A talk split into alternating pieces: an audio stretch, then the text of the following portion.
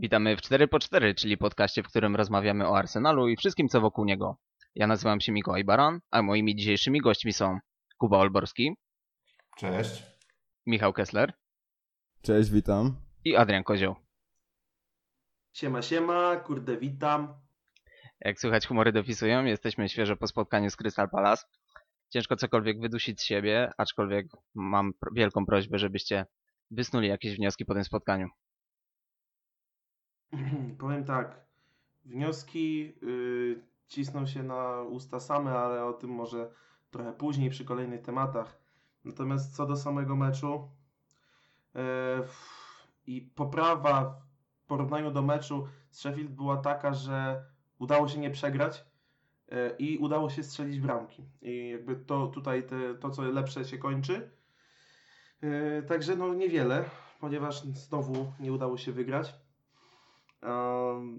Dobrze właśnie to brzmi. Nie udało się wygrać, bo gdyby się, gdybyśmy wygrali, to można by było powiedzieć, że udało się, bo gra jakby no, niekoniecznie wskazywała na to, że Arsenal na to zwycięstwo zasługiwał. Tak naprawdę dwie bramki e, w pierwszych 10 minutach po stałych fragmentach gry.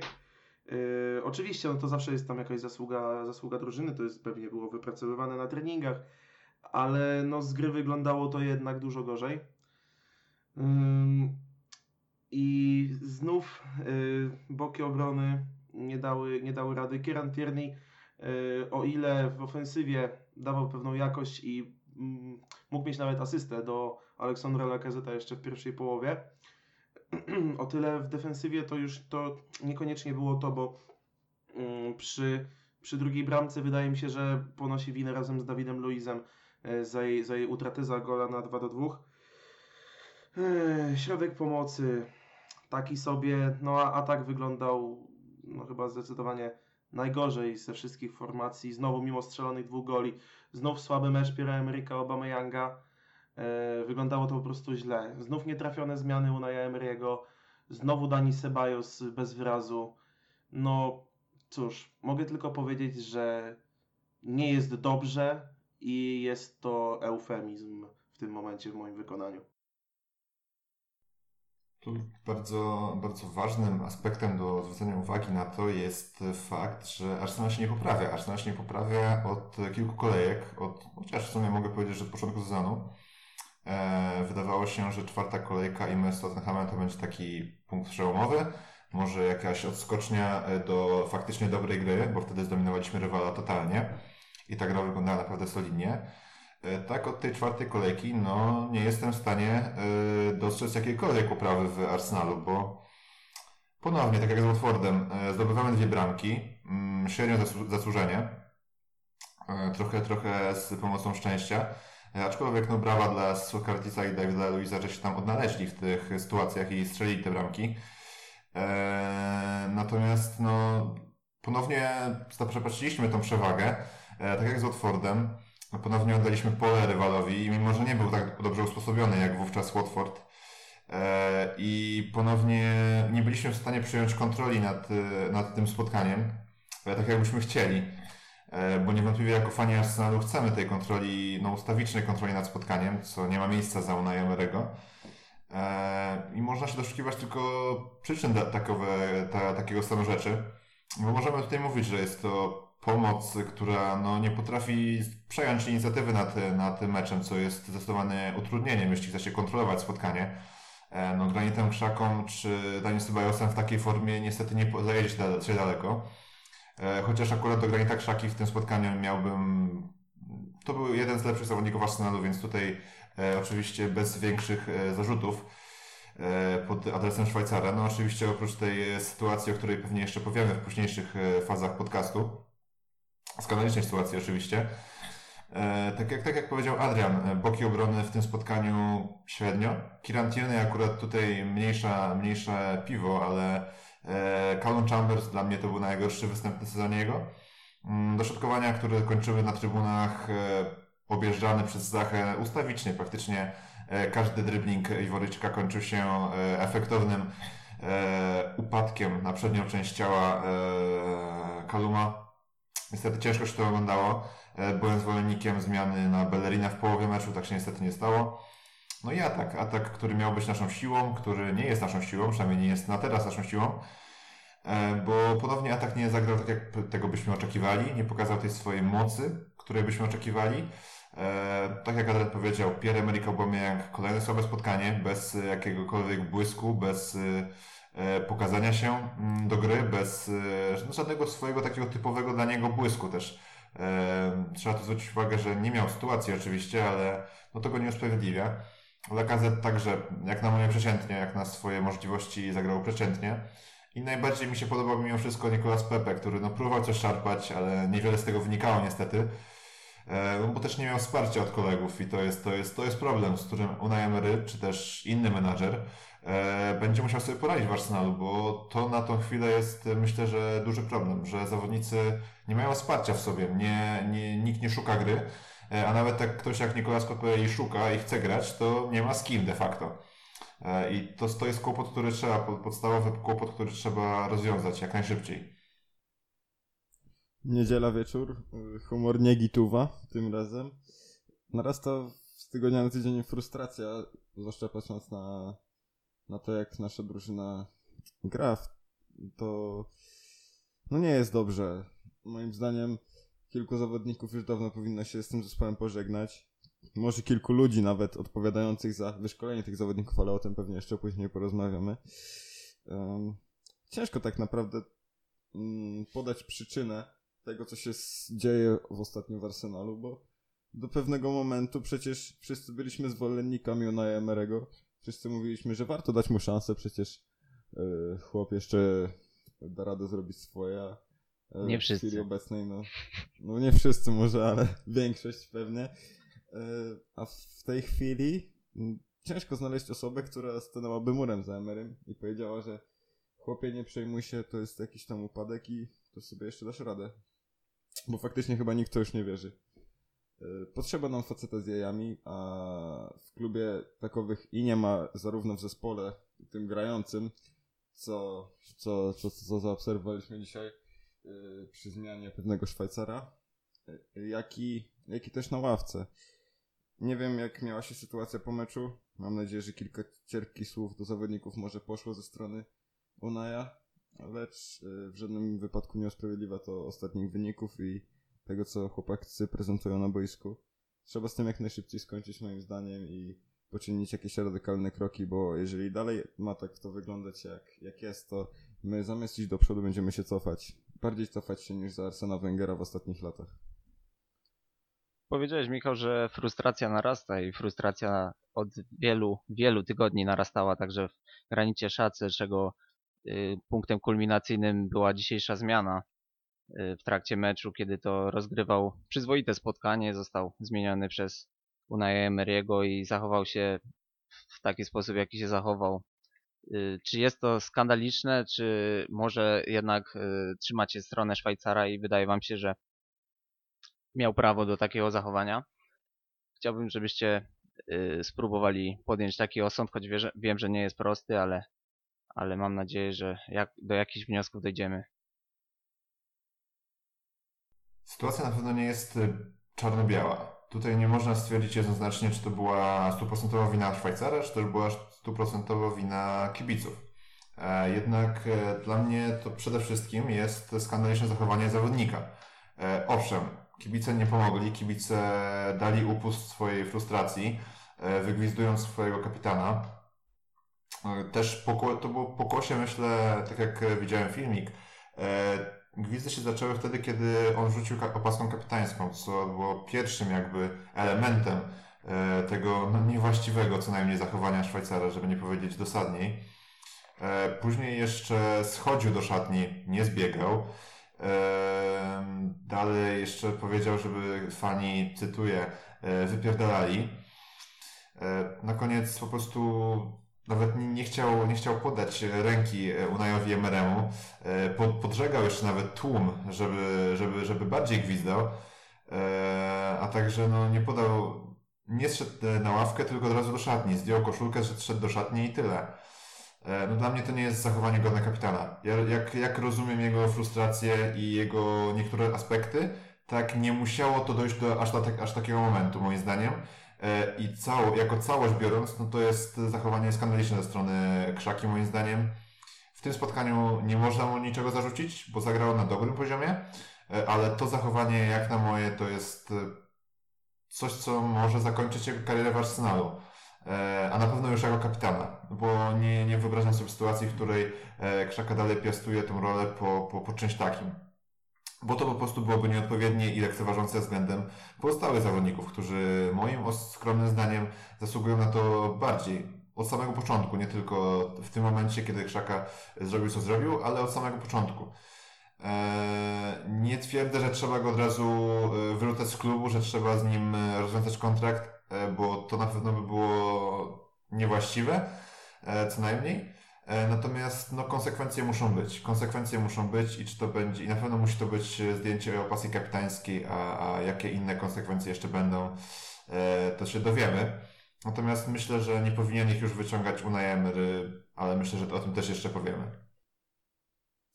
Ja zwolennikiem Czaki na mm, jako w, w pozycji kapitana w tym zespole to nie byłem przez nawet chwilę, co dało się zauważyć i w podcastach i w moich różnych wypowiedziach.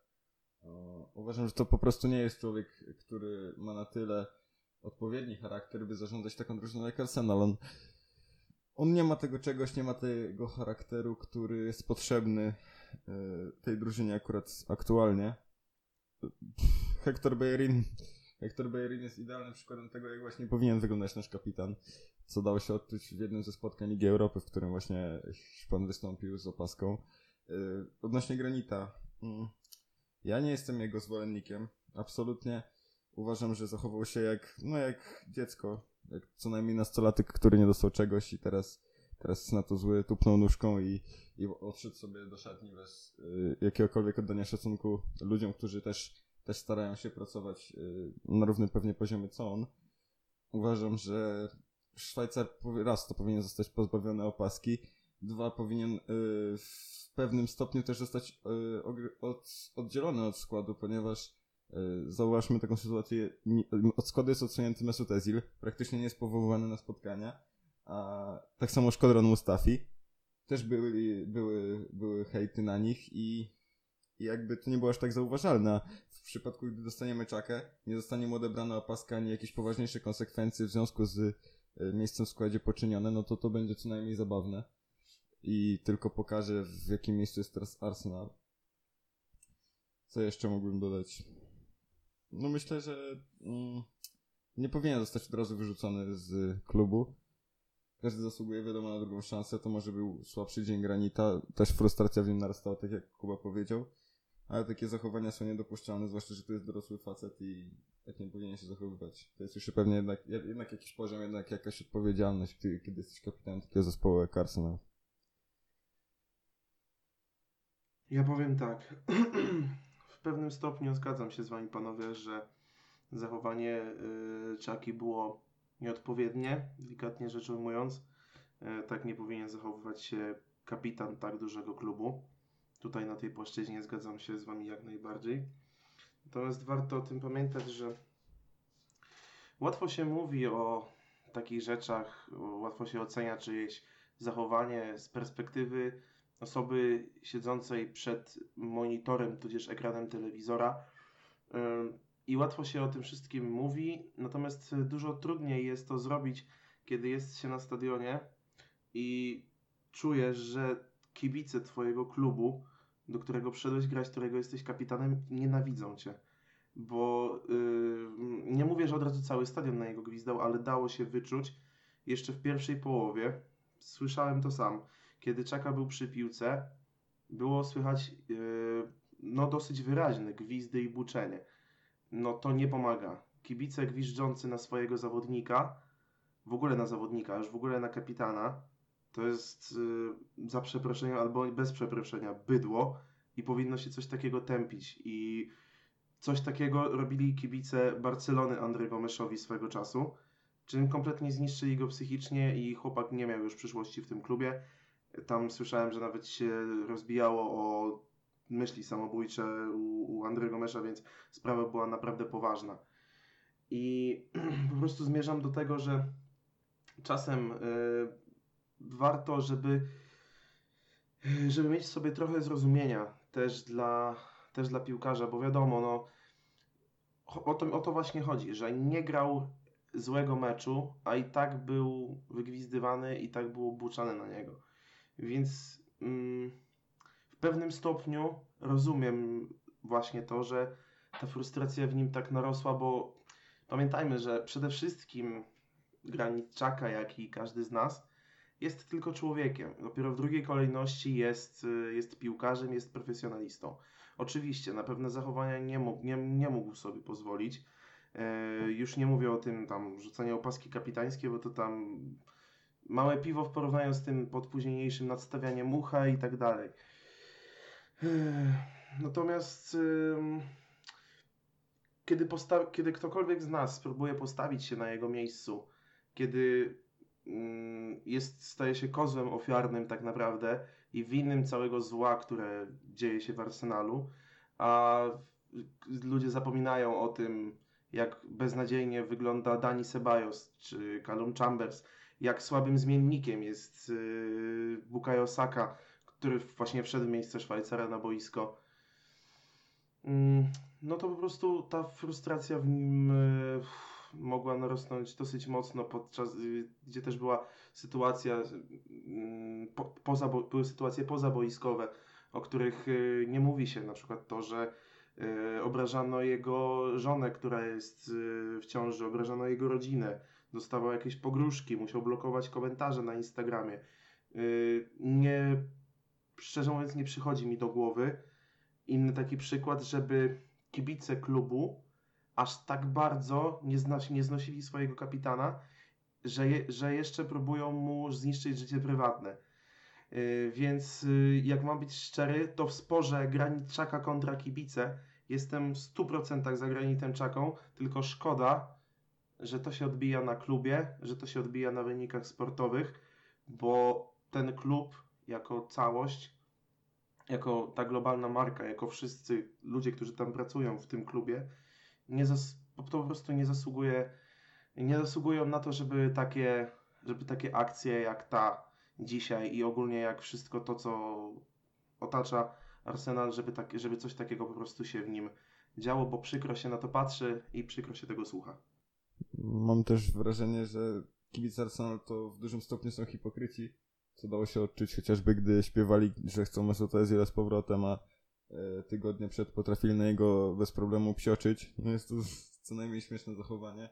I w pewnym stopniu się z tą zgadzam. E, pewnie kibice przesadzają i to, to jest niepodważalne, ale jako sfrustrowani kibice, no mamy prawo, mamy prawo wyrażać swoje zdanie też w tym aspekcie, bo no bo potrzebujemy zmiany i to, i to już teraz.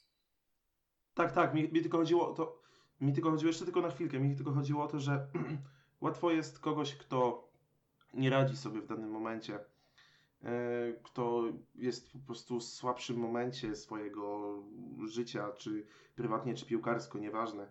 Łatwo jest kogoś takiego krytykować, łatwo jest na niego gwizdać, łatwo jest na niego buczeć, łatwo jest pisać obraźliwe komentarze w jego kierunku, czy wygłaszać, bo po prostu to jest łatwe, bo, mm, bo wiadomo, że ta osoba się przed tym nie obroni. Trudniej jest takiego człowieka wesprzeć, pokazać, że się go rozumie i zrozumieć, że tylko w ten sposób można mu pomóc i sprawić, że cokolwiek będzie jeszcze znaczył.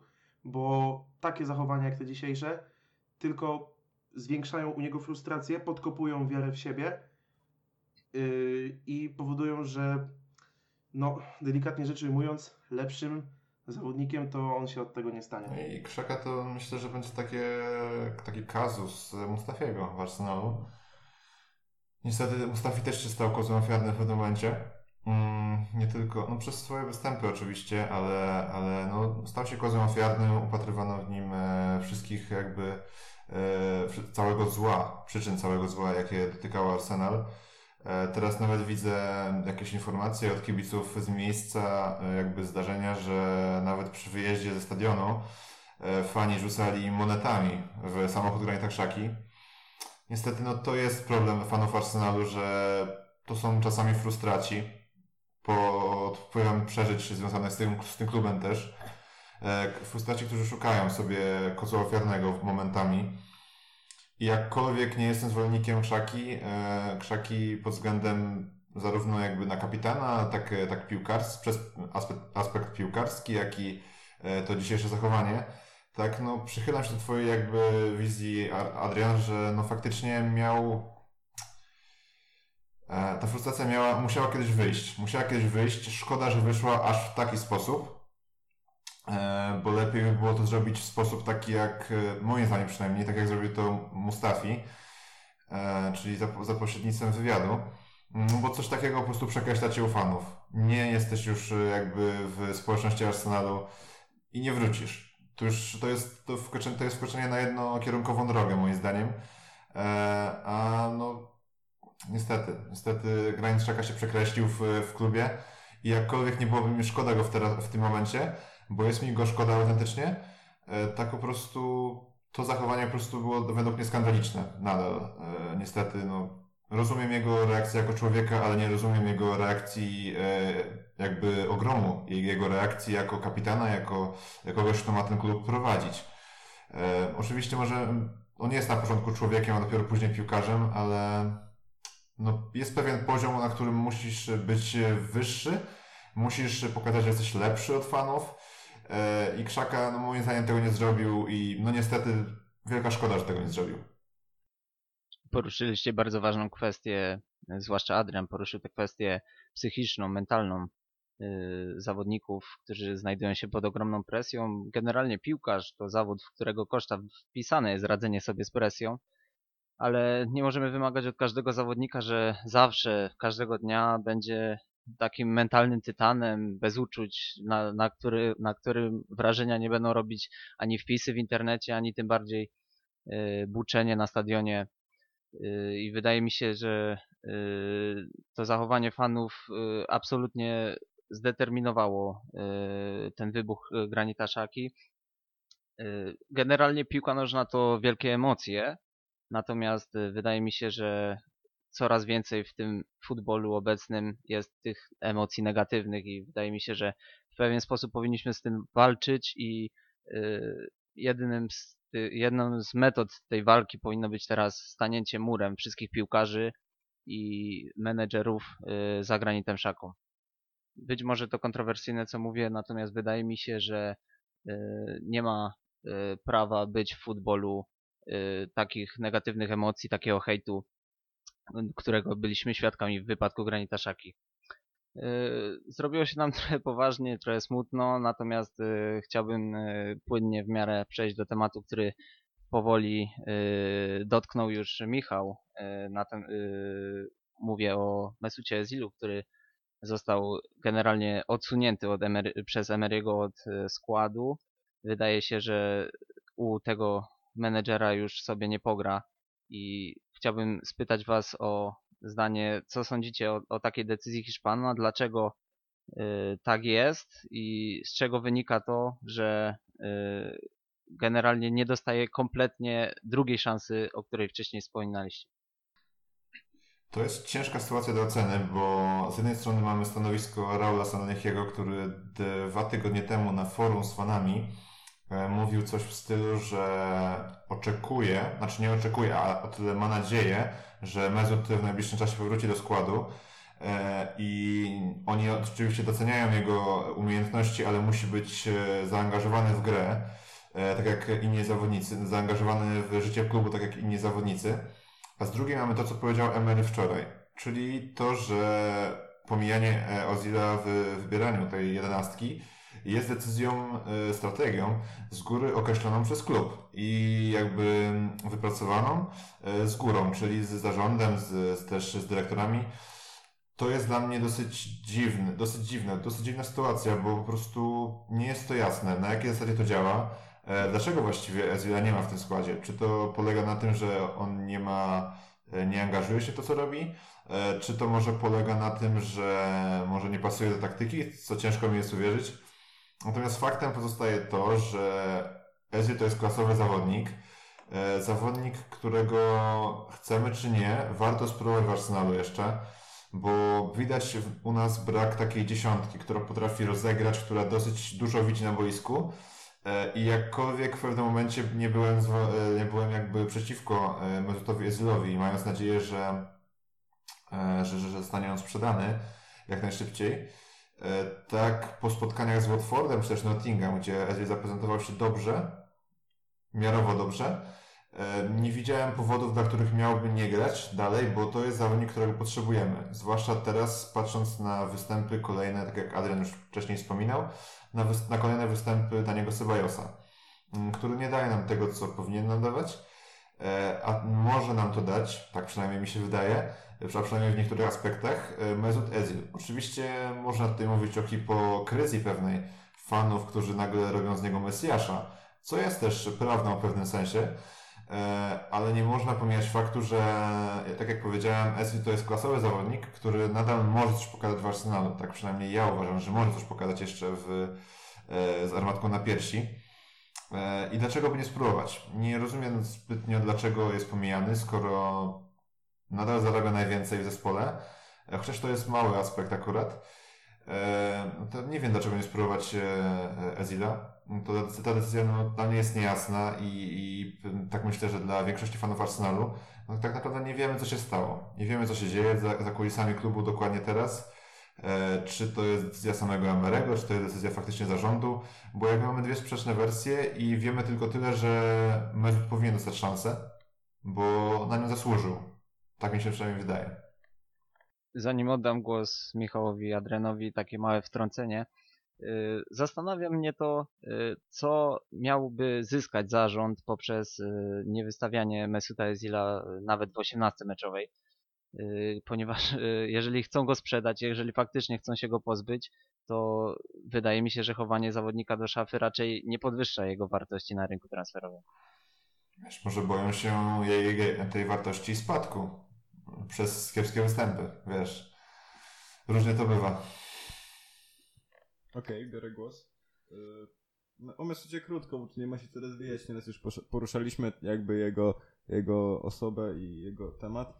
Uważam, że jeszcze jedną szansę spoko można mu dać, ale jeżeli ma to faktycznie tak wyglądać, że typ, który ma w zasadzie wyjść na zaangażowaniu, wychodzi i znowu człapie, no to nie potrzebujemy takich ludzi, trzeba go sprzedać, a, a nie trzymać y, w piwnicy, grając, zarabiając na tym, że on sobie gra w Fortnite'a. Oczywiście tu się śmieją, ale tak nie powinno być. Y, Mesut Özil powinien grać, grać jeżeli chce grać, moim zdaniem. I to tyle.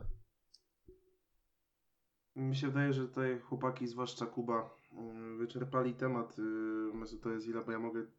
Co mogę w sumie powiedzieć? No na pewno to, że yy, Unai Emery nic nie traci, jeśli da Mesutowi Özilowi szansę, bo umówmy się, wiele gorzej, o wiele gorzej w środku pola yy, niż jest, yy, raczej nie może być. Dani Ceballos nie radzi sobie z rolą yy, dziesiątki i widzieliśmy to dzisiaj.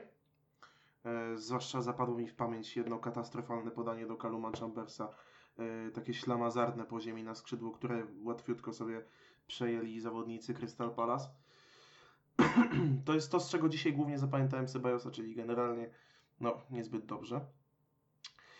Yy, tak jak mówię, nic nie traci, a może tylko zyskać. I sam Unai Emery, któremu no, tyłek pali się mocno po tym meczu, o czym pewnie powiemy za moment. E, I sam klub, i kibice, którzy przestaną się w końcu domagać Mesuta Ezila.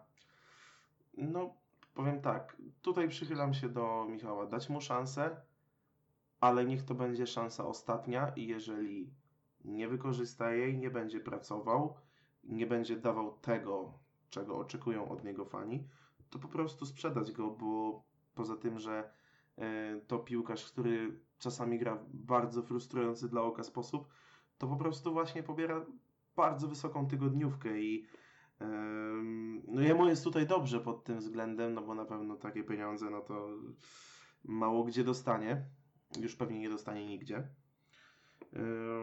ale no tak być nie może, bo takie pieniądze jak 350 tysięcy funtów tygodniowo to można płacić yy, Pierowi Emerykowi Obamayangowi, który dzisiaj też no, zagrał piach, ale no zawodnikom tego, tego formatu, tego kalibru, którzy są tak zwanymi game changerami, czyli których bramki, tudzież asysty, yy, wspaniałe akcje, efektowne parady, czy ten odmieniają yy, wynik spotkania, a nie człowiek, który od paru spotkań nawet nie łapie się na ławce rezerwowych i jest ustawicznie pomijany przez, yy, przez menedżera. Także to tyle, jeśli chodzi o Mesutezja z mojej strony. Tylko Tylko czy jeszcze to do końca jest wtrącę- jego wina? że jakby, e, bywasz Mikołaj, e, no jeśli chcesz pomijać kogoś takiego jak Maltezi w dobieraniu kadry na spotkanie, to musisz to poprzeć swoimi występami. Niestety tego Emery nie robi. No właśnie, tego Emery nie robi, natomiast y, powoli zaczynamy zastanawiać się, czy w ogóle Emery cokolwiek jeszcze będzie robił w Arsenalu, gdyż po tym dzisiejszym spotkaniu z Crystal Palace y, czara goryczy być może została przelana. Y, Dość dużo plotek pojawia się o y, zwolnieniu Hiszpana, tudzież braku tego zwolnienia. Y, Zakładając, że Hiszpan prędzej czy później pożegna się z klubem, chciałbym skierować do Was takie pytanie. Kogo widzielibyście na zastępstwo za Unai Emery'ego? Y, Mówimy o realnych opcjach, pomijamy y, trenerów, którzy są aktualnie zatrudnieni w jakichś klubach i są nie do wyjęcia. To pozwolę sobie zacząć. Przejrzałem Transfermarkt przed tym i wolnych trenerów w poszukiwaniu może jakiegoś ciekawego nazwiska, które przeoczyliśmy wszyscy. No i szczerze powiedziawszy to nie znalazłem. Ewentualnie Arsene Wenger, ale to, to, to chyba już było. Yy, Naprawdę się zastanawiałem mocno, kogo by mógł obsadzić na tym stanowisku, biorąc pod uwagę yy, realia, biorąc pod uwagę to, w jakim miejscu się aktualnie znajdujemy, yy, jak mentalnie jest przygotowany zespół, jak to wygląda w szatni, to dobrego wyboru na chwilę obecną nie ma. Takiego, który byłby satysfakcjonujący, który byłby w stanie to ogarnąć, nie ma, bo to jest, to już jest rozpoczęta faza sezonu i ktokolwiek teraz przyjdzie, musi się liczyć z tym, że no przyjdzie do burdelu, bo nie będzie tam nic, nie zostanie tam zespołu zgranego, ani y, zmotywowanego do tego, aby sięgnąć po najwyższe cele. Kogo moglibyśmy, moglibyśmy rozważyć moim zdaniem dwie opcje. Menadżera, który jest już ograny na europejskim poziomie lub autorytet. W, w ramach autorytetu y, zahaczyłbym o Thierry'ego Henry'ego, który miał już przygodę z AS Monaco, oczywiście nieudaną, aczkolwiek no, gdy w momencie, w którym przychodziłby do Arsenalu jest to zupełnie inna postać, zupełnie inny autorytet i czemu nie w sumie i tak byśmy nie mieli w tamtej chwili nic do stracenia. Oraz Patrick Vieira, czyli facet e, z jajami i to dosyć dużymi, mógłby wziąć, e, mógłby wziąć e, naszą szatnię w garści, jakoś to może by wyglądało. A, w, a co do tych menadżerów na poziomie europejskim, to myślę, że Massimiliano Allegri, były szkoleniowiec Juventusu, oraz y, Laurent Blanc. To są y, moim zdaniem dwie osoby, które miałyby szansę zaistnieć y, w Premier League, jak i w samym Arsenalu. Reszta, moim zdaniem, tacy menadżerowie jak y, Luis Fernandez, Jose Mourinho, Luciano Spalletti czy Marco Giampaolo, to ci wymienieli z listy Transfermarkt y, najbardziej jakby y, tacy pożądani. Moim zdaniem nie mieliby szans nawet się odnaleźć w Premier League i po kilku miesiącach zrobiliby out. Także trzeba rozważyć obydwie opcje, zobaczyć na jakim poziomie będziemy stali po tym, po zwolnieniu Emery'ego i wtedy ewentualnie rozważyć, czy potrzebujemy szkoleniowca na poziomie europejskim, czy może zatrudnić go lepiej od y, początku przyszłego sezonu, a na chwilę obecną zatrudnić autorytet typu Thierry Henry lub Patrick Vieira, a jak to wypali, no to to kontynuować i tyle. E, Myślę, że pominąłeś jeden autorytet, e, Michał, bo autorytet mamy już e, na miejscu. Mamy Frediego Lindberga, który ma zadatki na tenera i moim zdaniem to powinna być jedna z dwóch opcji branych pod uwagę w kontekście Arsenalu. No dobra, jedna z trzech. Bo jakby pierwszą moją opcją byłby właśnie Freddy, znaczy pierwszą opcją taką jakby realną byłby Freddy właśnie. Bo myślę, że jeśli Unai Emery zostanie zwolniony, to z miejsca przejmie to Freddy, e, przynajmniej do czasu, aż e, nie znajdziemy kogoś. E, Albo będzie to zrobione po prostu tak, że zanim znajdziemy kogoś, do tej pory Unai Emery będzie trenerem tego klubu, chociaż w to raczej wątpię. Myślę, że Freddy zasługuje na szansę, bo pokazał to, w, pokazał, że ma, ma to coś, ma to coś i ma dobry kontakt na pewno z zawodnikami, preferuje ofensywny styl gry, e, o czym sam mówi e, i zasługuje na szansę. Zasługuje na szansę e, przede wszystkim, przede wszystkim przez to, że no, nie mamy już nic, nic do stracenia. Trzeba gonić, trzeba zmienić ten zespół i ktoś, kto jest na miejscu cały czas i zna problemy tego zespołu od środka, może to zrobić faktycznie. Natomiast z takich opcji, które są spoza klubu, moim wyborem jest Jose Mourinho. No tu wiadomo, wielu, wielu pewnie w tym momencie stwierdzi, że jestem niespełna rozumu. E, Natomiast y, Jose Mourinho, jeśli coś gwarantuje, to gwarantuje to, że w trybie w zespół mentalność zwycięzców. Coś, co e, bardzo nadwątli, nadwątlił, wydaje mi się, Unai Emery, e, który raczej prowadził nas ku takiemu średniakowi, mentalność średniaka raczej, aniżeli wielkiego klubu. E, To raz, a dwa, że myślę, że taktyka e, Jose Mourinho, preferowana przez niego, e, polegająca na grze głównie, głównie z kontry, opierająca się na mocnej defensywie, mogłaby w Arsenalu zadziałać przy odpowiednim ustawieniu zawodników. Mogłaby zadziałać, ale nie musiałaby oczywiście. Pewnie powróciłby do łask Mesut Özil, e, co oczywiście nie jest gwarantem sukcesu, ale, ale, ale miło by było go zobaczyć na tą, powiedzmy, że ostatnią szansę w Arsenalu z armatką na piersi e, i dlatego Jose Mourinho. Natomiast trzecim, e, trzecim kandydatem według mnie byłby Marcelino. Marcelino, z, który prowadził e, niegdyś Walencję. Bardzo mi się podoba jego piłka. Grana, pi, piłka grana przez jego zespoły, bo jest to piłka ofensywna, nastawiona na piłka na tak, futbol na tak, co chcielibyśmy zobaczyć w Arsenalu. E, natomiast no tutaj jest wybór. Albo pragmatyzm Mourinho, albo wesoły futbol i wykorzystanie naszych atutów e, do końca e, przez e, kogoś takiego jak właśnie Marcelino. E, Ewentualnie już w sferze marzeń mogę powiedzieć, że ja chciałbym Jose Enrique, chociaż raczej to jest jeszcze za wcześnie na niego. E, Natomiast takie plotki się pojawiały i w sumie nie mamy też nic przeciwko, bo no, nie możemy zostać czymś takim, z czym jesteśmy teraz, bo Emery to ewidentnie nie jest już trener dla nas. E, o ile mogliśmy mieć do tego nadzieję jeszcze kilka miesięcy temu, o tyle teraz ja już nie mam złudzeń zbytnio, że, że jest inaczej. Yy, Wydaje mi się, Kuba, że mówiłeś o Luisie Enrique, tak? E, tak, tak, dokładnie. A, powiedziałeś, bo powiedziałeś Jose Enrique i mówię, zdziwiłem się. Pamiętam, pamiętam takiego piłkarza, grał na lewej obronie w Newcastle i Liverpoolu, ale, ale, ale okej, ale no, Luis Enrique, no spoko, w porządku. Mm, kojarzę, znam gościa.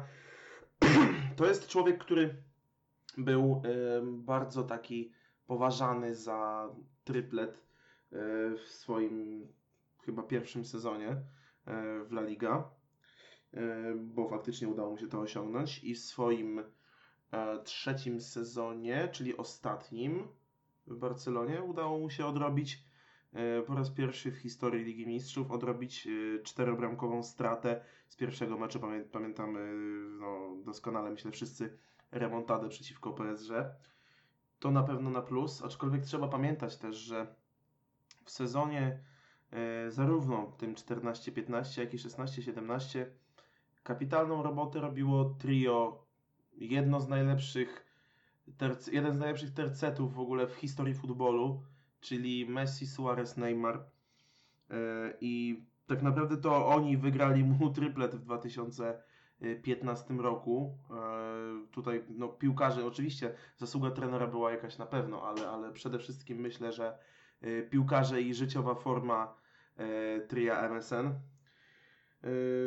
No później nie wyglądało to już tak, tak dobrze, ale no czemu nie? Można by mu dać szansę. I ja na pewno tutaj nie szedłbym w kierunku Mourinho czy Allegriego, dlatego że są to trenerzy, którzy no może gwarantują jakieś tam wyniki, ale z którymi pewnego poziomu w dzisiejszych czasach nie będziemy w stanie przekroczyć, bo nie wyobrażam sobie, że e, zarządów Jose Mourinho czy Massimiliano Allegriego będziemy w stanie przeciwstawić się ofensywnemu futbolowi Liverpoolu Kloppa czy City y, Guardioli, mając na ławce któregoś z tych dwóch y, szkoleniowców. Po prostu dzisiaj jest też moda na, y, na zatrudnianie takich trenerów, którzy mm, właśnie grają bardzo ofensywnie. Stąd właśnie znikąd w zasadzie wziął się Mauricio Sarri, który był najpierw w Empoli, potem dostał szansę w Napoli. W Napoli to wypaliło.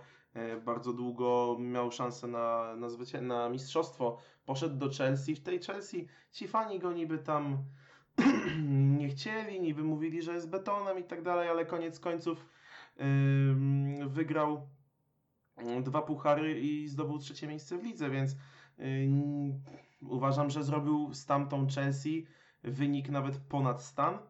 Yy, Teraz poszedł do Juventusu, w chwili obecnej jest liderem, co prawda wczoraj jego yy, Juventus yy, wywalił się na ryj yy, z Lecce, ale Inter później wywalił się na Interconte później wywalił się na ryj z Parmą, przez co nie, nie przeskoczyli ich w tabeli i Juventus nadal jest, nadal jest liderem Serie A, także Mauricio Sarri jak najbardziej jest y, tutaj na plus takim przykładem. Kolejnym przykładem, którego no, poza oczywiście Marcelino, który w kuriozalnych okolicznościach został wyrzucony z Walencji i chętnie bym go przygarnął tutaj do Arsenalu. Innym takim trenerem jest Kike Setien. Niedawno jeszcze trener e, Las Palmas najpierw, a później, e, a później e, Realu Betis. Bo on z tych zespołów zrobił właśnie takie fajne maszynki do grania w piłkę i to myślę bardziej wpasowywałoby się w filozofię tego, jak, jak, jak Arsenal zawsze grało. Oni zawsze grali ładnie w piłkę, to zawsze mm, chętnie, człowiek po prostu chętnie włączał mecz Arsenalu, nawet niekoniecznie fan Arsenalu, tylko po prostu e, kibic. Kibic futbolu, ludzie lubili oglądać mecze Arsenalu, bo zawsze e, ładnie kanonierzy grali w piłkę. Mm, Później ten późny Węgier powiedzmy, no niestety to już wyglądało nie, naj, nie najlepiej. No teraz nie wygląda to w ogóle. Więc taki powrót do korzeni byłby na pewno w porządku. Oczywiście to czasami by się od, mm, odbywało kosztem y, wyników, no bo coś za coś. Nie można grać wspaniale dla oka i jednocześnie wygrywać wszystkich meczów.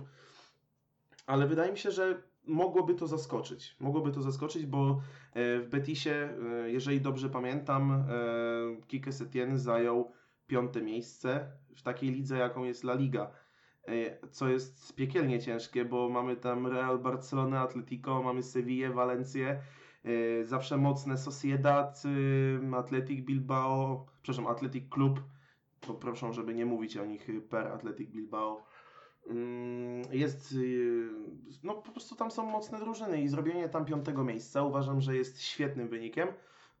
Później, co prawda, ta formuła się nieco wypaliła i z Kike Setienem się pożegnało, po- pożegnano, ale to spowodowało, że, że dzisiaj y, ten szkoleniowiec jest wolny i jak najbardziej można się nim zainteresować, tak jak można się zainteresować Marcelino. Więc jeśli ja miałbym iść w, którymś kierunku, to właśnie to właśnie w kierunku takiego ofensywnego futbolu, jaki, jaki, jaki preferują ci Hiszpanie, bo ten Hiszpan, którego mamy aktualnie, po prostu sobie mm, nie radzi i wygląda to, zamiast wyglądać coraz lepiej, to wygląda coraz gorzej. Okej, czyli każdy ma swoje zdanie, prawdopodobnie każdy pozostanie przy własnym, przy własnej prawdzie, na, natomiast to dobrze, bo każdy ze słuchaczy będzie mógł zidentyfikować się z kim innym i podjąć swoją własną decyzję na ten temat. Y, To by było na tyle na dzisiaj. Poruszyliśmy kilka ważnych, czasami nawet ciężkich tematów, za co bardzo Wam wszystkim serdecznie dziękuję. Moimi gośćmi dzisiejszymi byli Kuba Olborski, Dzięki do usłyszenia. Michał Kessler Dzięki. oraz Adrian Kozioł. Dziękuję serdecznie, kłaniam się. A ja nazywam się Mikołaj Baran. Dziękuję bardzo i do usłyszenia.